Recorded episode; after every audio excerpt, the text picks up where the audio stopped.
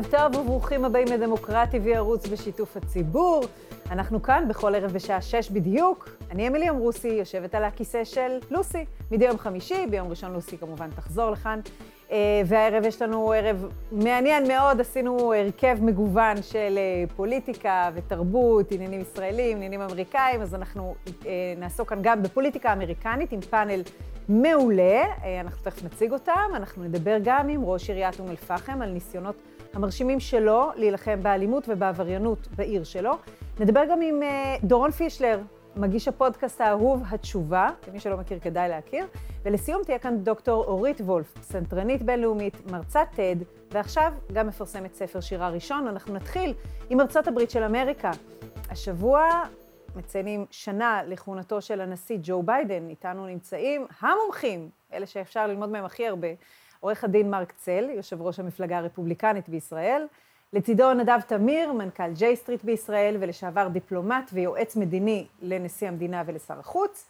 ובזום אנחנו אומרים שלום לך, דוקטור אלי קוק. שלום, אתה ראש התוכנית ללימודי ארצות הברית באוניברסיטת חיפה ונמצא בארצות הברית, אנחנו נפנה אליך מיד.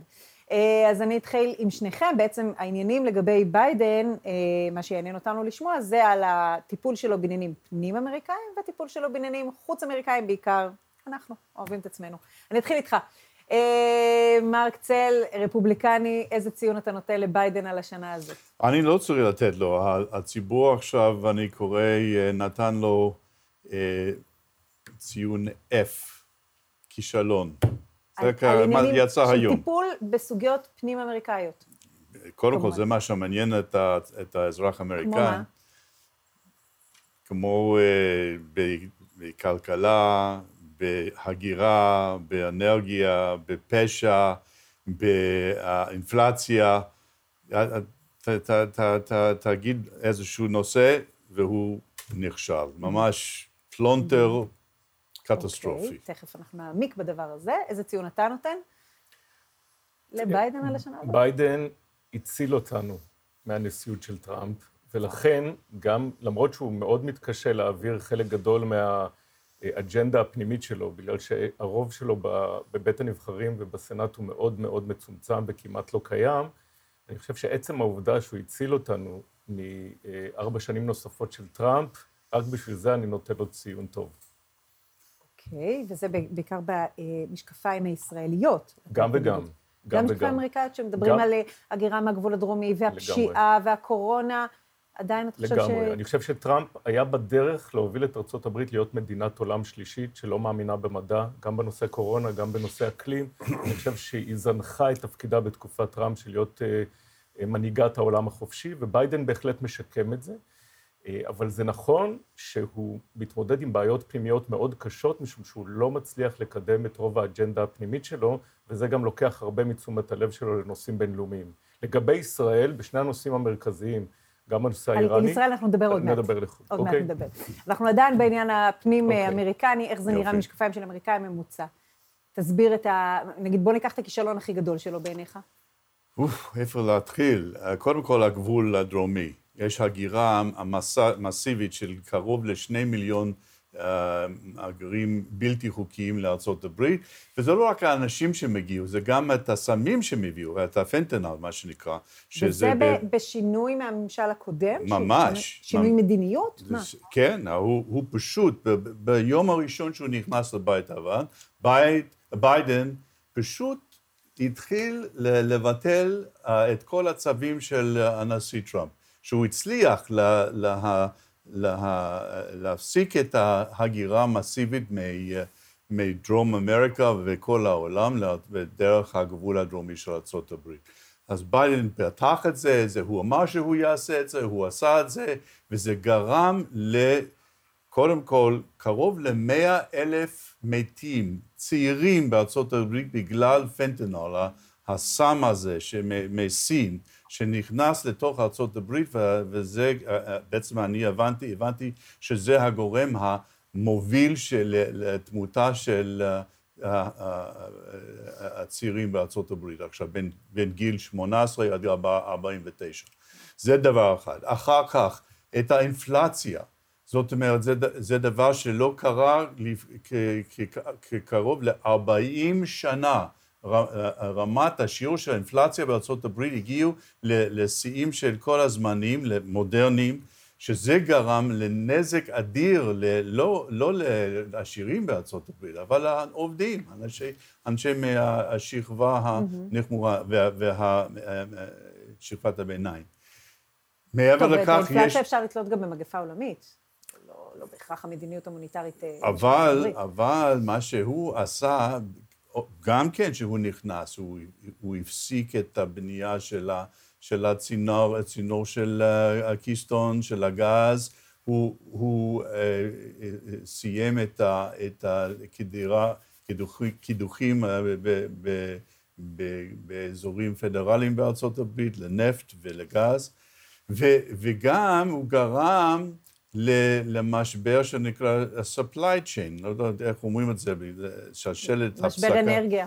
כן. לא, לא, זה הפסקת... אה, הפסקת... אה, שרשרת האספקה. כן. אספקה בארצות הברית, שזה גרם לדברים שאני, כאזרח אמריקאי, אני בכל החיי, חיי לא זוכר כזה דבר, שהיה גם אינפלציה וגם חוסר אה, סחורה במקולות וגם בחנויות. דברים שרואים ברוסיה בזמן כן. ברית המועצות. נדב, הביקורת הזאת שאנחנו שומעים, היא נשמעת גם באזור ה... באזורים של הדמוקרטים? ביקורת על מדיניות כלכלית, על מדיניות ההגירה, על אוזלת יד? ממש לא, ממש לא. לא, הדמוקרטים מרוצים? אנחנו, הם, אני לא יכול להגיד שמרוצים, קשה להיות מרוצה בתקופה של, אה, של מחלה כל כך קשה. בתקופה שמתמודדים באמת עם כל כך הרבה קשיים, אבל הכלכלה האמריקאית השתפרה פלאים. האינפלציה היא תופעה עולמית שנובעת כתוצאה מההרחבה התקציבית שמדינות צריכות לעשות בשביל להחיות את הכלכלה בתקופת, אה, בתקופת המגפה, אבל הכלכלה האמריקאית אה, מתפקדת מצוין. Mm-hmm. רפורמת התשתיות שעברה מאוד חשובה, כי ארה"ב נמצאת ממש מאחור מבחינת תשתיות. השינוי של מעבר לאנרגיה חלופית הוא קריטי.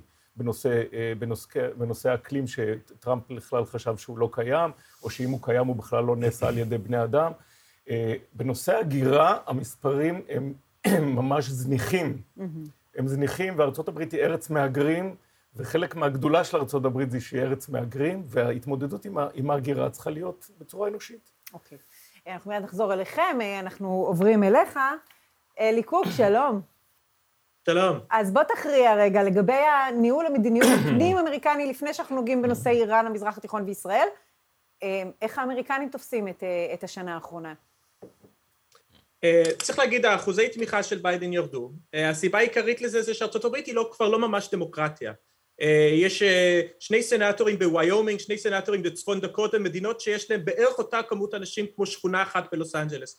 ובגלל המבנה הזה האלקטורלי שנקבע בארצות הברית, המון תוכניות שהן מאוד פופולריות, דברים שאנשים בארצות הברית רוצים לראות, להפוך את ארצות הברית למדינת רווחה, קצבאות ילדים יותר גבוהות, טיפול במשבר האקלים, השקעות uh, הרבה יותר בחינוך ובילדים, כל הדברים האלה, וביידן דיבר עליהם, דיבר עליהם יפה, רצה לעשות אותם, ובדקה ה-90 הוא לא יכל לעשות אותם כי הסנאטור מצפון וירג'יניה והסנאטורית מאריזונה שכנראה גם בכיס של בעלי ההון הגדולים אה, פתאום אה, תקעו לו סכין בגב ועכשיו צריך להגיד ביידן אולי היה להילחם קצת יותר, אולי היה יכול להיות קצת יותר קילר, אני חושב שחסר לו קצת את התכונות האלה, אבל בסופו של דבר אה, מה שאנחנו רואים זה משהו שארצות הברית תקועה, ארצות הברית תקועה הרבה שנים כבר, ובאמת קשה מאוד להאשים את ביידן ספציפית, התוכניות שלו שהוא רצה להעביר היו באמת תוכניות מצוינות וגם מאוד מאוד אה, פופולריות. טוב, אתה מדבר על, על פעולות אקטיביות שהוא רצה לבצע ובעיית משילות מונעת ממנו, מה לגבי פעולות שהוא כן ביצע, כמו למשל הזכיר פה עכשיו אה, מרק צל, ביטול הצווים מה שאפשר את פתיחת הגבול הדרומי.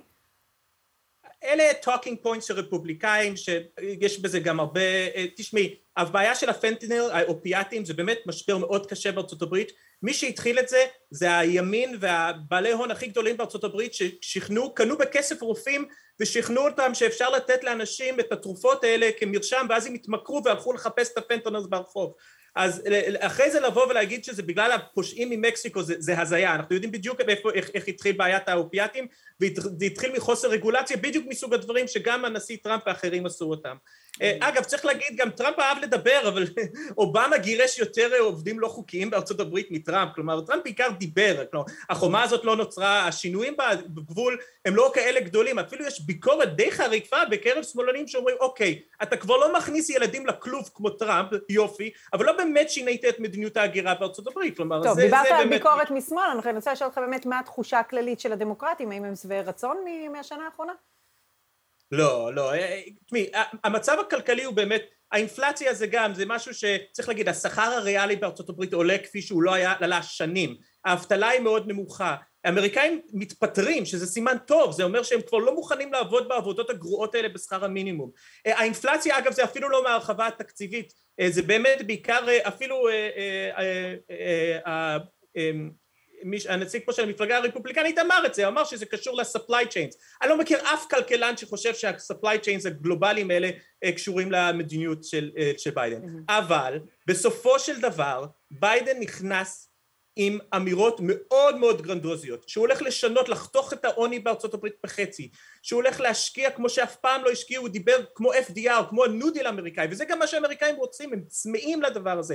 יש בעיות מאוד קשות, מחירי הנדל"ן בארצות הברית פשוט מופרעים היום, אה, ולכן אני לא יכול להגיד שהאמריקאים מרוצים מהמצב כרגע. טוב, היו כמה דברים מעניינים שאמרת שהזכירו לי את ישראל, אנחנו נחזור אליך עוד מעט, אה, עכשיו נעביר את הדיון הזה לסוגיות, רגע, רק אתה רוצה להגיב? כן, בקצרה. אני רוצה להגיד דבר אחד. פה כן. אני רואה ששני שמאלנים אה, איתי באולפן, והם מדברים במציאות ש, שזה לא קיים, זה לא... זה, יש סקר היום או השבוע לגבי העדיפות של האמריקאים לרפובליקנים מול דמוקרטים. Mm-hmm. זה כל הציבור, לא רק רפובליקנים.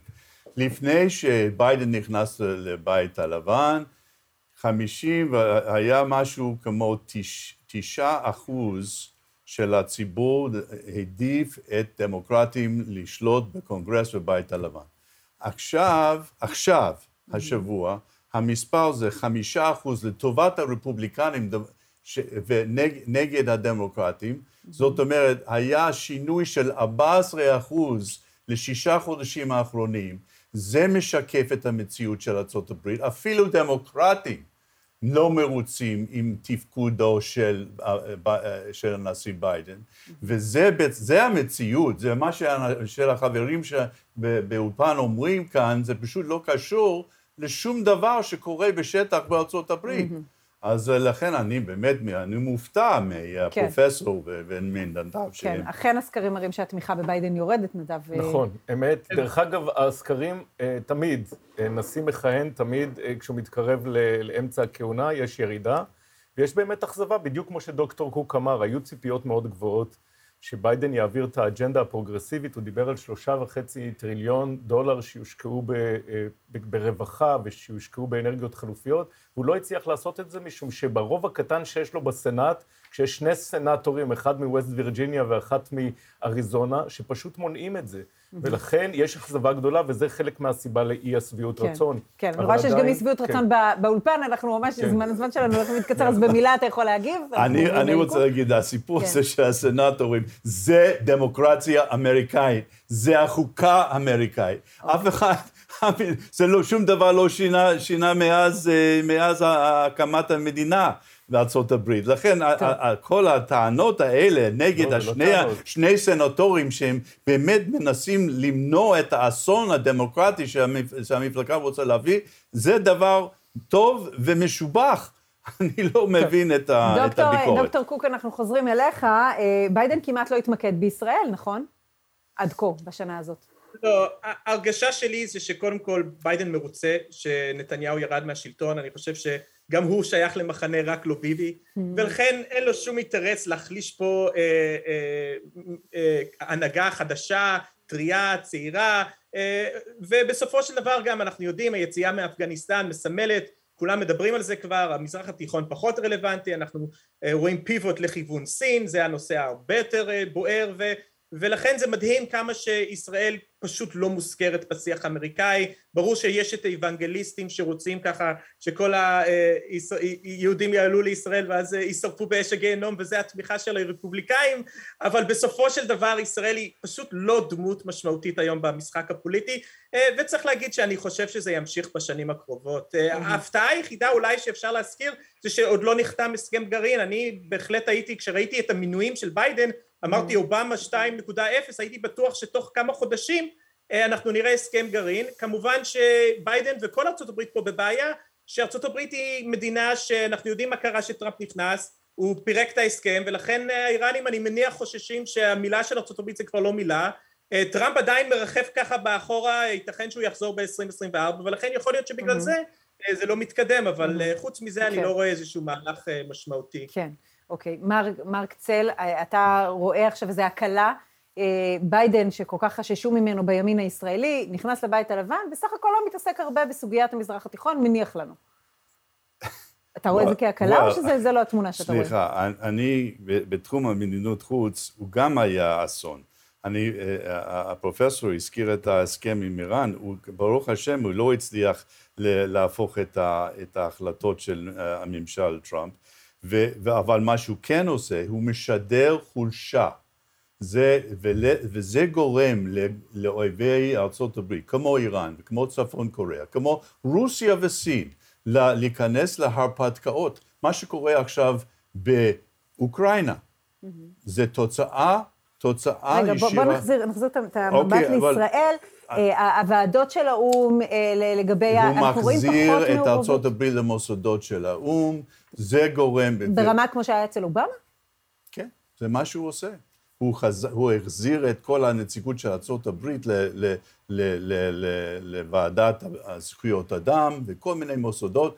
הוא אפילו, יש חוק בארצות הברית שנקרא טיילר פורס, שזה מונע מארצות הברית לשלם כסף לרשות הפלסטינאים, למשל, כן. כל עוד שהם ממנים את הטרוריסטים, כן. אוקיי? יש חוק אמריקאי. נכון. הוא, הוא מתעלם מזה בכלל. ועכשיו, השבוע, אתמול, הוגש, אה, הוגשה תביעה נגדו בארה"ב נגד הדבר הזה, שפשוט מתעלם מהחוק. ו- וגם אנחנו, אנחנו לא הזכרנו את לא הקונסוליה בירושלים. נכון, אתה, לא, אתה בכל זאת יכול להיות מופתע לטובה, כאילו, חש, מה זה טובה? זה, לא, זה עדיין לא אובמה. עדיין, אובמה שהקפיא את הבנייה ביהודה ושומרון ובירושלים, שמנע בניית אה, שכונות חדשות בירושלים, שדחף כל הזמן להסכם גם לרעת ישראל, אה, זה לא המצב. ביידן עסוק עכשיו בעניין, בעיקר בעניינים הפנימיים, לא גורם נזק כמו אובמה לישראל. ביידן, אני לא, הוא, הוא, ביידן לא, כמעט לא רלוונטי בתחום הזה, זה בלינקן. Mm-hmm. ובלינקן הוא זה ש, שניסה מההתחלה להחזיר את הקונסוליה בירושלים, אחרי שטראמפ הצליח, הצליח לסגור אותה. אז, אז זה דבר שברוך השם, בגלל המאמצים ש, שלנו כאן בארץ, מנעו מנע, את הדבר הזה. אבל אה, זה יכול להיות אסון, וזה דבר שבאמת מסמל את הגישה של, של הממשל ביידן, גם כלפי הפלסטינאים, גם כלפי איראן. גם, גם כלפי אה, אה, הנזק שהוא נגרם להסכמי אברהם. זה, כל הדברים האלה קשורים אליו. והשינוי במדינות שלו, גם במזרח התיכון והעולם כולו. אוקיי, נדב, מסקרן אותי לשמוע איך אתה רואה את המדיניות של ביידן במזרח התיכון ובישראל. א', הוא, הוא מסובב, אה, או לפחות מנסה לסובב חלק מהנזק הגדול שטראמפ אה, גרם. טראמפ גרם נזק אדיר בנושא האיראני. היציאה שלו מהסכם הגרעין עם איראן קירבה את איראן ליכולות גרעיניות, פירקה את הקואליציה הבינלאומית שהוקמה בעמל רב. העלתה את הגורמים היותר קיצוניים באיראן לשלטון, וביידן מנסה אכן לחזור להסכם דיפלומטי, זה כמובן לא תלוי בו, זה גם תלוי באיראנים, וכמו שאמר דוקטור קוק, האיראנים כבר נפגעו כשהם ראו שארצות הברית לא עומדת בהסכמים שבה, אבל הגישה של אה, ביידן לחזור להסכם היא גישה, דרך אגב, שרוב בוגרי מערכת הביטחון בישראל אה, חושבים שהיא נכונה, משום שאין אופציות אחרות אמיתיות כדי לעצור את איראן כרגע מהריצה לגרעין. לגבי הנושא הפלסטיני, כן. אה, העובדה שארצות הברית הפכה בתקופת טראמפ ללא רלוונטית בנושא הפלסטיני, היא רעה מאוד למדינת ישראל. היא רעה מאוד, ואנחנו רוצים את האמריקאים בעלי השפעה בנושא הפלסטיני, אנחנו רוצים את האמריקאים... למה? משום שאנחנו, משום ש... למה אתה משום- צריך בייביסיטר? משום אנחנו מדינה ריבונית משום נהדרת. שהסטטוס קוו כן. מוביל אותנו לסיטואציה של סוף הציונות. אז אנחנו, אחרי שעורכים פה מערכות בחירות ויש פה מדינה ריבונית, נגייס לעזרתנו את האמריקנים, אם העם בציון אנחנו- הוא ימני לא, מדי, אנחנו נביא את האמריקנים אנחנו לקפוץ. תשאלי אם אותו אנחנו לאפגניסטן. תקועים, ואנחנו לא מצליחים, אנחנו לא מצליחים לפתור את הבעיה של חמאס בעזה, אנחנו לא מצליחים להתקדם לאיזשהו פתרון מדיני. אנחנו צריכים עזרה מאמריקה, אני לא מדבר על, על לחץ אמריקאי, אנחנו מדברים על עזרה מאמריקה. עכשיו, אחד הדברים שביידן למד משמונה השנים שלו ליד אה, אה, אובמה, זה שהדרך הנכונה לעבוד עם ישראל היא בתוך החדר, ולא, ב, ולא בתקשורת. ולכן פחות שומעים על מה שביידן עושה, אבל אני חושב שיש פעולה. טוב, בתוך החדר הוא עצם עיניים כשראש הממשלה דיבר בפגישה שלו עם בנט, זה לא היית- לא הייתה זה- פגישה זה היה מאוד... ממ- אה, זה היה. ממש אה, מניפולציה של, תקשורתית אה, מכוערת. של תומכי ביבי, כן. בדיוק, זה, זה ממש קשקוש. אה, ביידן לא נרדם, אני יצא לי להיות בהרבה פגישות עם ביידן, אני, הבחור הזה אה, הוא שד משחת. אבל הוא הבין שבסוף הדרך להשפיע על מדינת ישראל זה לא על ידי יציאת תקשורת שתביך את הממשלה וגם תיצור אה, אה, את ה rift שיש בגלל הממשלה הזאת שהיא כל כך אקלקטית, ולכן הוא מנסה לעבוד בתוך החדר, הוא מנסה לחדש את ההרמוניה ואת האינטימיות שהייתה ביחסים בין ישראל לארה"ב. דווקא בימי טראמפ הייתה הרמוניה נפלאה, לא, לטראמפ ממש. הייתה יחסים אה, נהדרים. אני, כשאני מדבר על הרמוניה, אני מדבר על היכולת אה, של, של אה, ישראל להיות בקשר עם שני החלקים של ארה"ב, ולא רק עם חלק אחד. ה-bipartisanship זה היה אבן היסוד של היחסים בין ישראל לארה"ב, ובתקופת אה, נתניהו היא לגמרי נרמסה, וטראמפ כמובן מאוד נהנה מזה, אבל כן. זה לא מועיל למדינת ישראל. ולכן הס- העובדה שיש נשיא דמוקרטי שעובד כיום בהרמוניה עם ממשלת ישראל, גם עם בנט, גם עם לפיד, גם עם גנץ, זה חדשות מאוד טובות למדינת כן, ישראל. עורך דין צל, אני רואה שיש לך הרבה מה להגיד, אבל הזמן שלנו קצר, נכון, כי ככה זה נכון. באייטמים, אנחנו רוצים לחזור אליך. דוקטור אה, קוק, על שאלה אחת, ב-2024 אנחנו נראה שוב את השחקנים אה, ביידן וטראמפ, הם כבר בגיל מבוגר, מה, מי, מי, מי לדעתך מהם יישאר במשחק? שאלה מצוינת. אני חושב שכן. אני לא רואה שטראמפ יפסיד את המפלגה הרפובליקאית, הוא שולט בה לחלוטין. אם זה לא יהיה דונלד טראמפ, אולי זה יהיה איוונקה טראמפ, אבל זה לא יהיה איזשהו שינוי אחר משמעותי. אה, אני חושב שבמפלגה הדמוקרטית הם בבעיה, כי הזכרנו פה, ואגב, גם אני הזכרתי, אז אני לא יודע מה מרצל רוצה ממני, שאחוזי התמיכה של ביידן ירדו מאוד. אגב, הם בערך איפה שטראמפ היה בשיאו כשהוא היה הנשיא, אבל בהחלט יש לנו פה בעיה שקמאלה האריס, שלכאורה אמורה להחליף אותו, היא פחות פופולרית מביידן. כלומר, זה לא שיש, אז לדעתי יהיה לחץ אדיר על ביידן לרוץ, גם אם הוא לא ירצה לעשות את זה, אז לא אתפלא בכלל אם יהיה לנו שוב rematch ביידן אה, אה, טראמפ, אני רק אגיד זה, ביידן ניצח את טראמפ בשבעה מיליון קולות, שזה המון, בטח לנשיא מכהן, אה, להפסיד ככה בצורה כזאת, ועדיין בסופו של דבר ניצח אותו רק בכמה אלפי קולות. ואם זה דמוקרטיה, כמו שמרק צל רוצה, אז לא יודע, אני כנראה לא יודע מה ההגדרות של הדברים האלה, אבל לרפובליקאים יש. יתרון שכרגע כל המערכת שבנויה בנויה ככה שהם יכולים לנצח נשיאות, לנצח סנאט, לנצח עם מיעוטים, מיעוט. כן. אבל הם יכולים לעשות את זה למרות שרוב העם לא רוצה אותם. כן. וייתכן מאוד שטראמפ יצליח לעשות את זה שוב ב-2024 ואני אצליח. אה, אותה שאלה גם אליכם. נדב, מה ההימור שלך, ש- מה יקרה ב-2024? מי אני יישאר? חושב שקשה מאוד להמר מה יהיה בזה, אנחנו לא יודעים אם ביידן באמת ירצה להיות, אה, אה, לרוץ פעם נוספת, הוא כבר לא צעיר. זה נכון שקמאלה האריס, שהיו ממנה ציפיות גבוהות, שהיא היא, היא, לא, היא לא יצרה את, ה, את המעמד הזה, אבל צריך לזכור, במפלגה הדמוקרטית יש אגף פרוגרסיבי מאוד חזק, שהוא לא בקלות יוותר. אנחנו נראה גם מועמדים אה, מהצד הזה מתמודדים, ולכן קשה מאוד לדעת מה יהיה במפלגה הדמוקרטית. מבחינת המפלגה הרפובליקנית, אני מסכים מאוד עם, עם אה, אלי קוק, ש, שקרה שם בעצם משהו שמאוד דומה שקרה לליכוד. פולחן האישיות הפך מפלגה שהייתה פעם מפלגה רצינית, מפלגה שהיו בה אנשים רציניים, למפלגה של איש אחד. לא, תגיד לזכותם של רפובליקנים שהיה ביקורת מאוד גדולה על טראמפ גם בתוך הרפובליקנים. לא ממש, לא ממש. זאת אומרת, נעלמו. כל אלה שהיו ביקורתיים נעלמו. לא. ליז צ'ייני, שהייתה הכוח הכי... היא פשוט הוזזה הצידה. מיט רומני יושב בשקט ביוט, ביוטה כמעט ולא שומעים ממנו. המפלגה הייתה מפלגה של טראמפ, כולל אנשים שאני יודע שהם חושבים שטראמפ הוא אסון, אבל הם לא מעזים להגיד את זה, משום שהם פוחדים מה constituency שלהם. והנה המיעוט ידבר, המיעוט באולפן, כן. אוקיי, יש לי הרבה להגיד, אבל בואו נגיד על כן. 24. כן. קודם כל, לתוך המפלגה האמריקנית יש לנו בחירות ב-22, אוקיי? זה בחירות לקונגרס, שליש מהסנאט וכל בית הנבחרים. ולפי כל הסקרים, יהיה צונאמי אדום זאת אומרת, הרפובליקנים יקחו גם את okay. בית אוקיי. הנבחרים בחזרה וגם את הסנאט. ונחזור ל-2024? ב-24 יש לנו רשימה ארוכה של, של מועמדים ומועמדות מאוד מאוד טובות. נכון, טראמפ הוא, הוא מוביל, אבל זה לא ברור שהוא ירוץ. ואני אקח את הדוגמה... ואם הוא ירוץ, ניחוש שלך, לא, אני, אני אגיד לך, אני אגיד לך שבווירג'יניה עכשיו, כן. שבבחירות למושל בווירג'יניה, הרפובליקנים לקחו את זה למרות שביידן לקח את, את המדינה בעשרה אחוז ב-2020. למה? כי, ו, ועם התמיכה של טראמפ, טראמפ החליט לא להיכנס למדינה, mm-hmm. והוא עשה את זה בחוכמה, וזה, ואכן המועמד, מועמדים, כל המועמדים הרפובליקנים זכו.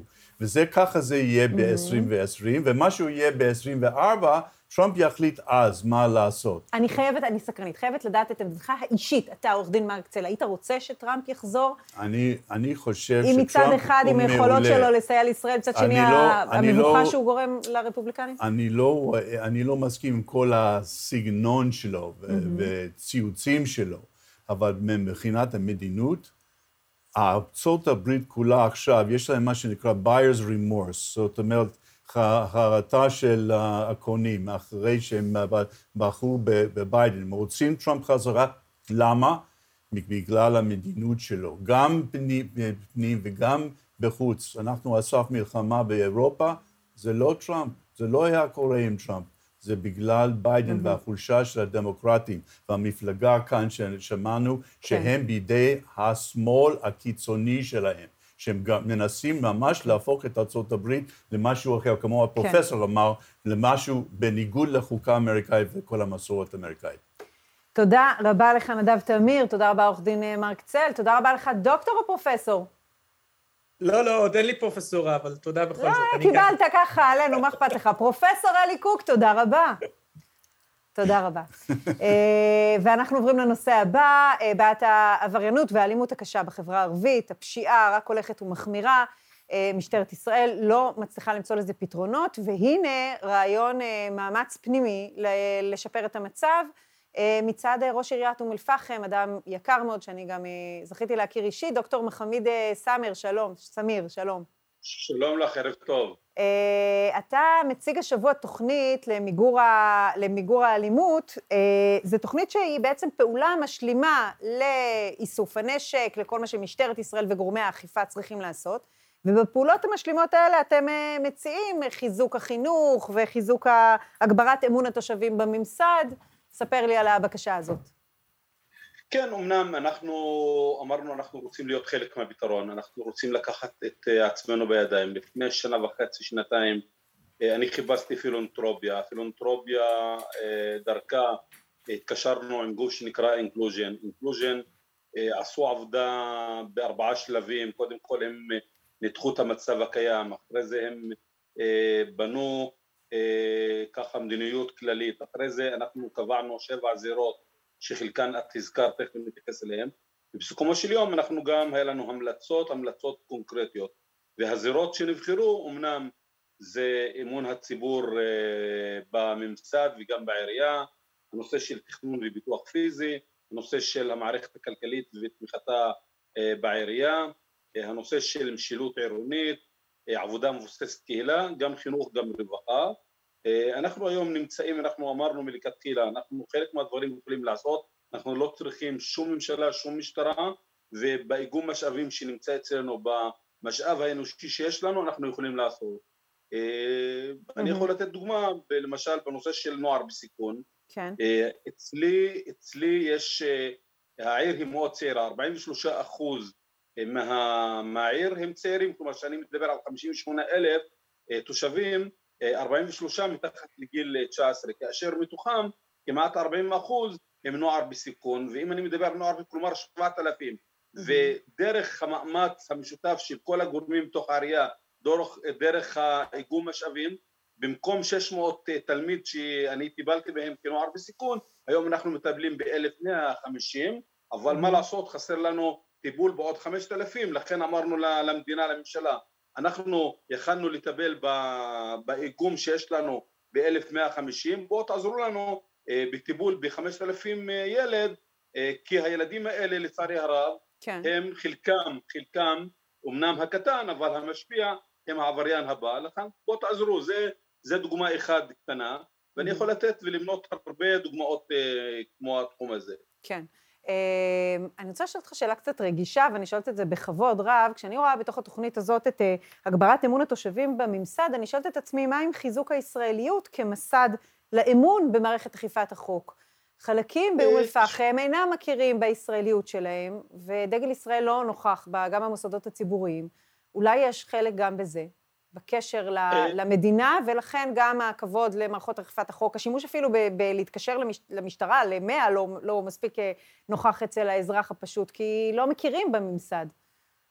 אז אני קודם כל לא, לא מסכים איתך עם האמירה והקביעה הנחרצת הזאת, כי תשמעי, מוסדות ציבוריים גם מתוך חוק אה, הם מחויבים לשים את הדגל ואנחנו שמים את הדגל מעל העירייה, אבל מה לעשות, אנחנו גם, אם אני בא ושולח מכתב אה, לדיור הממשלתי, או שאני שולח מכתב להנהלת בתי המשפט כדי לפתוח בית משפט אה, באום אל-פחם, ואומרים לי, תשמע, אה, יש בית משפט בעפולה ויש בחדרה, מה אני לא ידעתי, מה אני כל כך מטומטם שלא ידעתי שיש בתי משפט בחדרה ובעפולה, אבל אני רוצה להגביר את האמון של התושב באום אל-פחם ובוואדי ערה, ואם אום אל-פחם היא עיר מטרופולינית שנותנת מענה לכמעט 200 אלף תושבים, אז בואו מדינת ישראל, משרד המשפטים, הדיור הממשלתי, תואילו בטובכם לבנות קריאת ממשלה אה, לשמה באום אל-פחם ואז תגביר את האמון ואז mm. תגביר גם את הישראליות להשתתף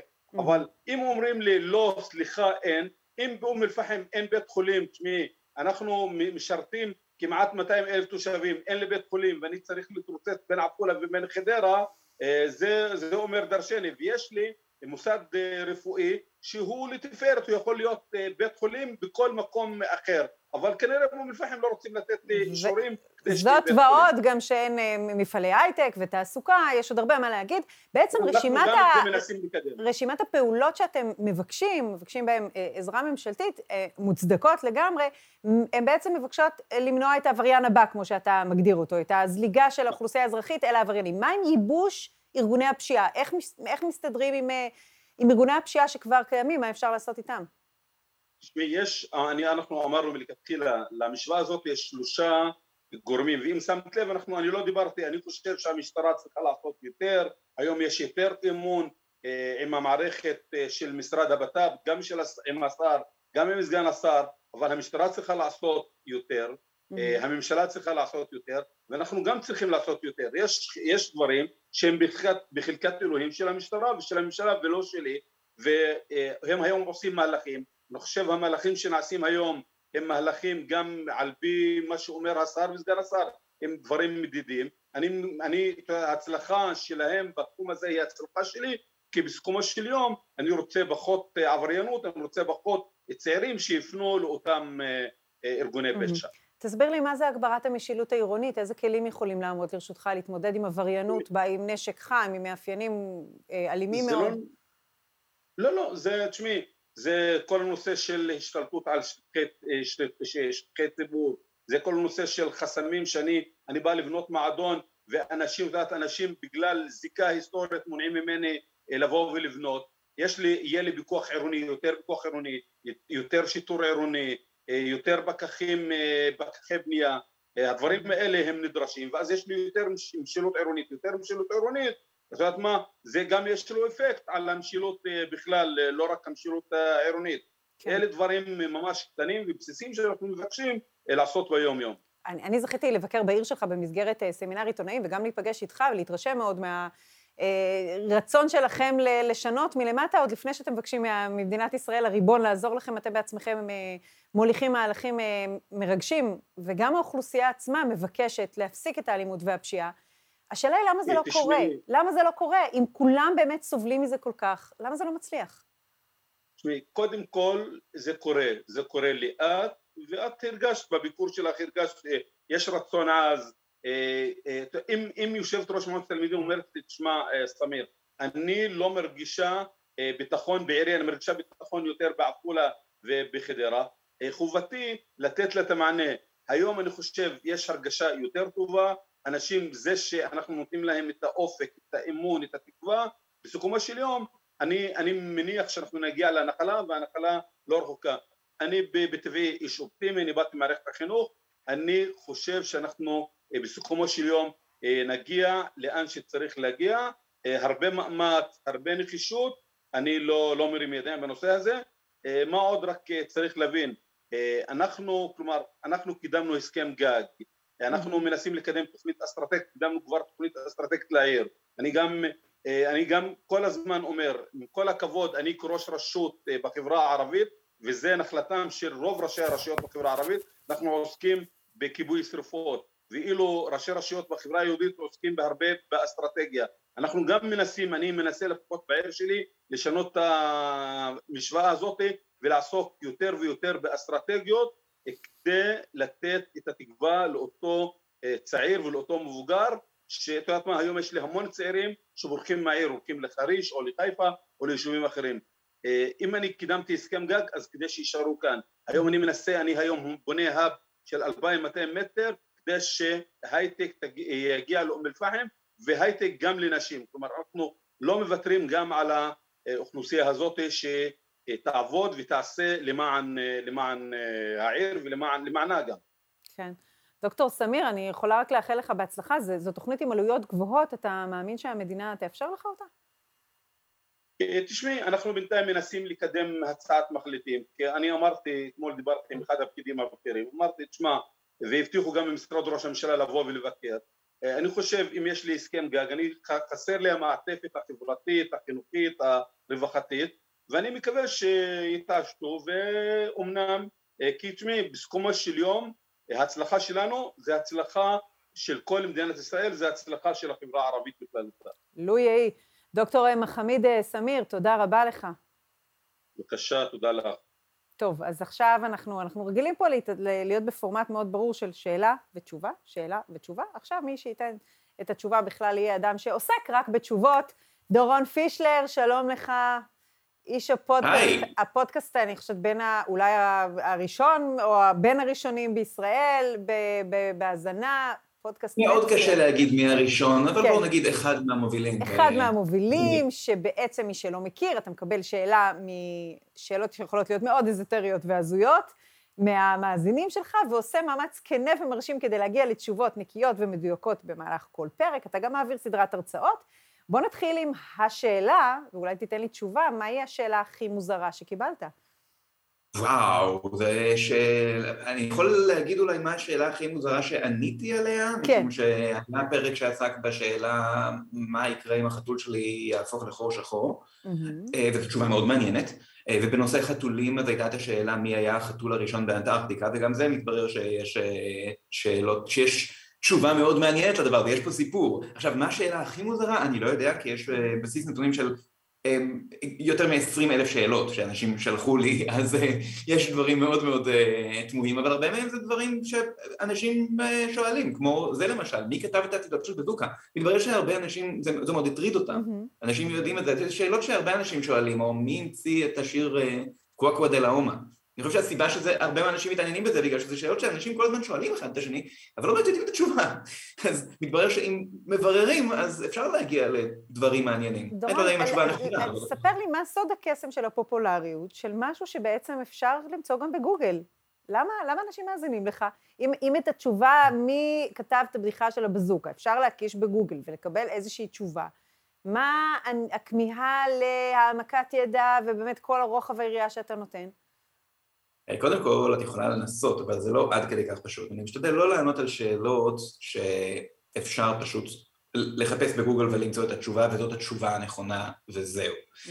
הרבה מאוד פעמים כשמחפשים, אה, כשאת מחפשת בגוגל או בוויקיפדיה, או הדברים שאנשים, שאנשים עושים, מקבלים כותרת, לא מקבלים תשובה. Mm-hmm. כלומר, התשובה לשאלה מי גילה את אמריקה היא קולומבוס, זאת התשובה שאנשים מקבלים בדרך כלל, אבל כמובן, הרבה, בטח את יודעת והרבה אנשים יודעים שזו לא תשובה מאוד מדויקת, יש הרבה סיפור מאחורי למה נותנים דווקא את התשובה הזאת ומה בעצם זה אומר ומאיפה זה בא. הסיפור שמאחורי התשובה הוא הרבה יותר מעניין. עכשיו, אני חושב שפודקאסטים זה פשוט, זה פורמט שבו לאנשים יש יותר זמן, בגלל שאם אני באמת מחפש בגוגל, אז אני כותב את השאלה, אני מוצא את, שתי המילים הראשונות, מעתיק אותן, וזהו, זאת התשובה שלי. אבל אם אני יושב בפקק, ו...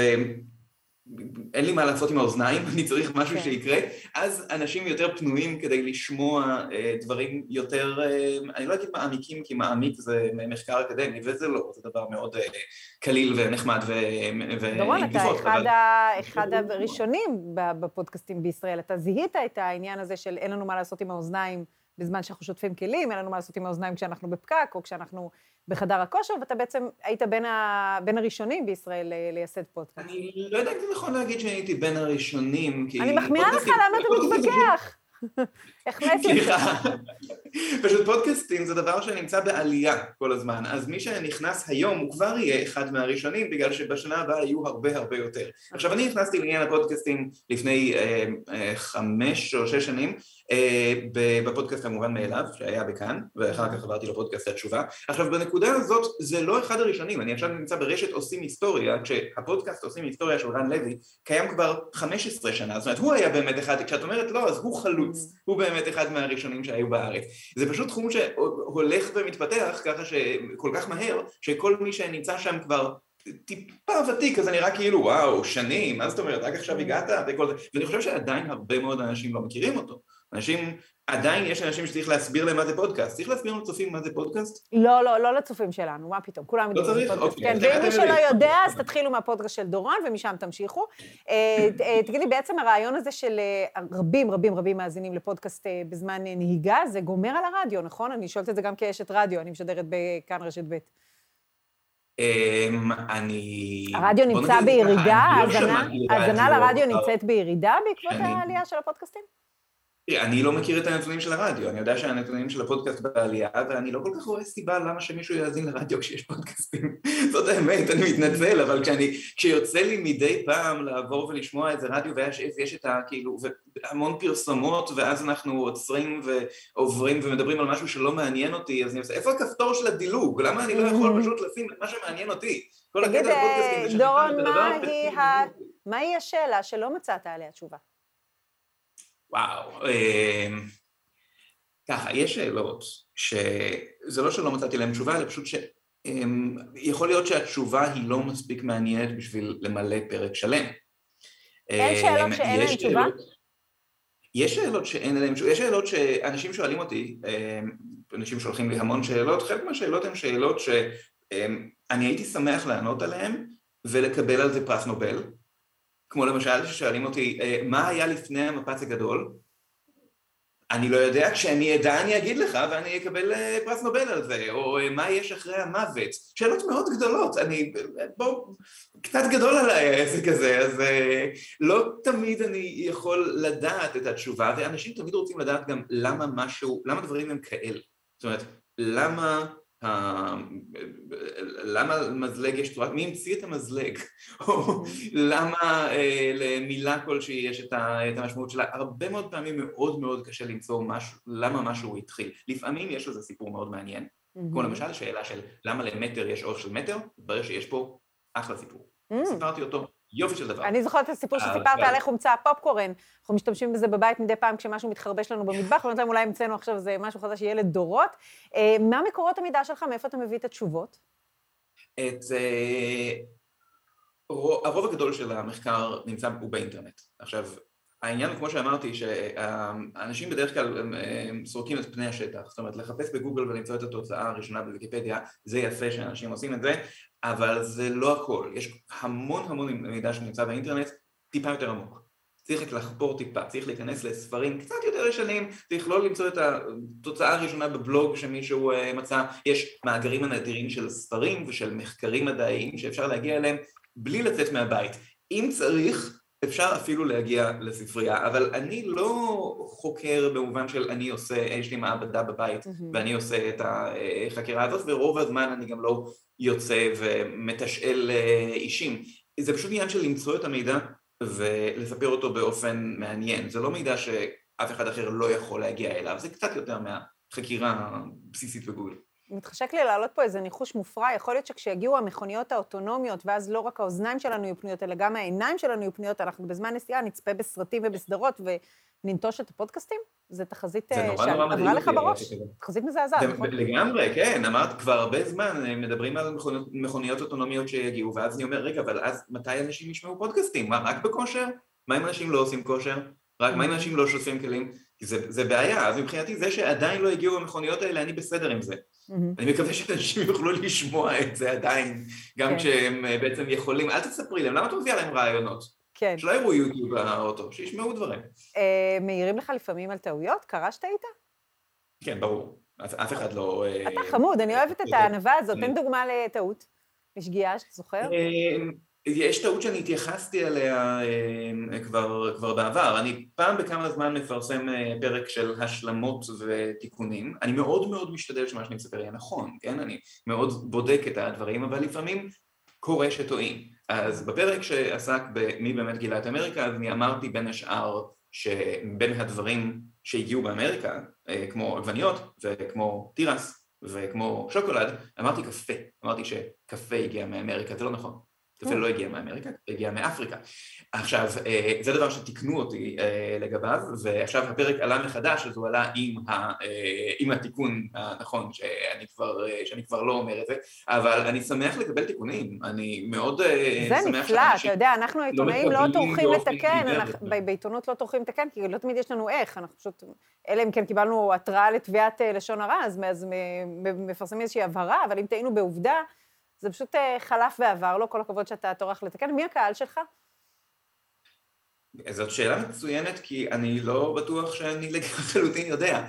אה, זה דבר שקרה גם עם המובן מאליו, ואחר כך, מאוחר יותר גם עם אה, התשובה, זה שאני חשבתי שאני מקליט פודקאסט למי שרוצה לשמוע, והתברר שזה פודקאסט לילדים, כלומר, הרבה מאוד אנשים אומרים שילדים שלהם אוהבים את זה ושהם שומעים את זה עם הילדים. גם לא, אצלנו, לא, לא גם רק. אצלנו, בנסיעות ארוכות, אני עושה איתם דילים, הם רוצים לשמוע שירים עכשווים, אני לא אגיד של מי, של זמרי פופ בלתי נסבלים, הם חייבים לשמוע פרק של, של התשובה כשאנחנו נוסעים לצפון לטיול או משהו כזה. יש לנו פה גם אה, מפיק פה, בא, אומרים לי באוזניה, המפיק שלנו בן 30 שמעריץ שלך, והבמאי עם הילדים שלו, וזה באמת חוצה גילאים. אתה פוגש את האנשים האלה בהרצאות שלך, נכון? אני פוגש את האנשים בהרצאות שלי, אנשים מזמינים אותי להרצאות, זה מפתיע אותי מאוד כמה בר מצוות אני עשיתי בזמן האחרון, משום שמתברר שיש הרבה ילדים בגיל בר מצווה שרוצים לשמוע הרצאה בבר מצווה. נכון זה נשמע רעיון מוזר, מתברר שיש אנשים שרוצים את זה, שזה, שזה מעניין. אז כן, אז אני בהחלט, אני, אני פוגש את האנשים האלה. עושה גם אה, בר מצוות. אה, דורון פישלר, תודה רבה. אנחנו נגיד שגם אה, אותנו אפשר לשמוע בפודקאסט את המהדורות של דמוקרט TV, יש לנו פודקאסט בכל הפלטפורמות, זה עולה דקות ספורות אחרי השידור החי, מומלץ לפקקים. אם אתם לא במקרה שומעים אותנו, אתם יכולים לשמוע את דורון. אז אנחנו ב... נתחיל להתחרות בך. תודה רבה, תודה. נעמת לנו מאוד, ואתה נעים לנו מאוד גם בכל הפרקים. תודה. להתראות. לסיום נמצאת איתנו דוקטור אורית וולף. פסנתרנית בינלאומית, מרצת TED, לא רעה, ועכשיו הוציאה ספר, אהבה בשיא מינור. ערב טוב לך, דוקטור וולף. ערב טוב, כיף להתארח אצלך. זה ספר אה, שירים. נכון, ספר שירה, ככה מופיע לידי כאן, אהבה בשיא מינור. אמ, ואת יודעת, זה ספר שעם הרבה הרבה אמת על החיים אה, שמעבר לקלידים. בתור פסנתרנית אנחנו רגילים המון לחיי זוהר, ולעלות על במות, להתלבש יפה, לראות את אור הזרקורים, וזאת הזדמנות ככה לשמוע ולהתוודע לרגעים שיש אה, לפני הופעה, אחרי הופעה, על הרבה רגעים של בדידות ועצבות ואכזבות. Mm. אמ, כן, נדמה לי, נדמה לי שגם מסעדות מקצועיים אחרים מכירים את הפער בין החיים עצמם, כן, עורך דין שנתן הופעה בלתי נשכחת, רופא שהציל חיים, אחר כך הולכים לתקן פאנצ'ר או להתעסק עם הילד שהקיא, ואלו החיים שלנו. אצלך מה שמיוחד זה שאת משתמשת בדימויים מעולם המוזיקה בתוך הכתיבה שלך. נכון, למשל. נכון. אני לא מרגישה שאני משוררת, אני אומרת, אני כותבת שירה, אני גם כותבת מוסיקה, אני מנגנת, אבל אני לא מרגישה משוררת במובן הזה. אני כן אוהבת לשזור ביטויים מעולם המוזיקה, אני יכולה לקרוא שיר אם תרצו. כן, כן, אה, בשמחה. שנותן הצצה, כן? בחפץ לב. לא שהכנתי מראש, כי יש כל כך הרבה, ככה איזה מאה, אבל uh, אני אקרא משהו נורא פשוט. נגני. נגני את חייך כמו שאת קולחת בידייך. את הבלדה של שופן. נגני את נפשך כמו שאת שועטת ברגלייך, את הפתטית של בטהובן בדוושות הפסנתר. אה, זה, ונקרא לך עוד אחד שככה מתאר... כן. רק אני אשאל, הפתטית של בטהובן, האם זו אלגוריה או שאכן יש יצירה כזו? לא, זאת היצירה, זאת יצירה שהולכת כך. בואו נשמע. מאוד דרמטית. כן, נחשפתי פה בבורותי. כן? כן. אז בעצם אני לא חייבת להכיר את מושגי עולם המוזיקה לפרטיהם כדי לקרוא את השירה שלך, או שזה באיזה טומן אה, סודות ליודעי דבר? לא, לא, לא, את לא צריכה להכיר כלום, וגם אם יש מילים שהן קצת קשות, אז יש כמובן ביאורים ופרשנויות למטה, כמו כוכבית שמסבירה מה זה אומר. ויש גם שירים באמת על הרגעים של, אה, של אחרי, ואני אקרא לך משהו שמגלה באמת מה עובר לי אה, אחרי ההופעה. זה נקרא כך: רק לפני שעתיים רחן הגוף על הפסנתר, רק לפני שעתיים הייתה מלכה, ועכשיו פותחת את דלת ביתה, נחושה לחזור ולהיות פשוטה. ממלאת דלי מים ומגב בידה. כלום לא יכלה לגנוב עוד שעה, שעה זהובה של חסד, ואין כינור ראשון לחבקה, והיא מנקה או מתנקה מהפאר, מהגדולה. נהדר, צריך להלחין את זה. אה, זה, זה יפהפה, זה מוכר לי, אני באופן אישי ראיינתי פעם ראש ממשלה, ובזמן שהתקשרו אליי מהלשכה שלו לחבר אותו שוב כדי לעשות איזה שיחת השלמה, אני התיישבתי על כתם של קטשופ בבית שהילדים שלי השאירו, ופשוט חשתי את הפער המדהים הזה, כולנו מכירות את זה. אה, אני רוצה לשמוע אותך מנגנת קצת. מה תנגני לנו? יאללה, בשמחה, בשמחה, מה שתרצי, אבל אה, בואי, אה, ככה אנחנו מרחוק, וזה יתרון שאני בבית. קלטת שאם אני לא מכירה את הפתטית של בטהובן, אז אני לא מבינה גדולה מאוד בעולם המוזיקה הקלאסית. בואי נשמע לא מה שאת בוחרת. כן. לא צריך להבין, זה הייעוד והשליחות שלי, לקרב אנשים גם בלי שהם מבינים ומכירים.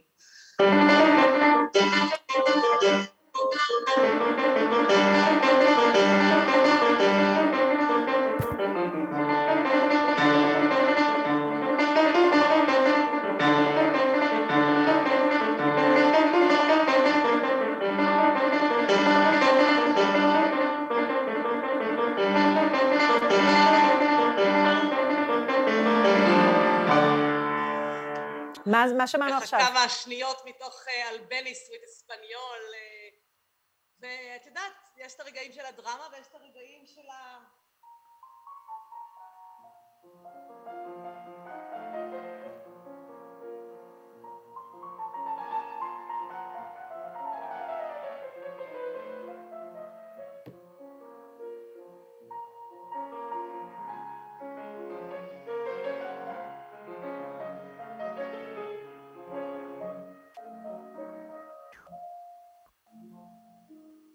שופן.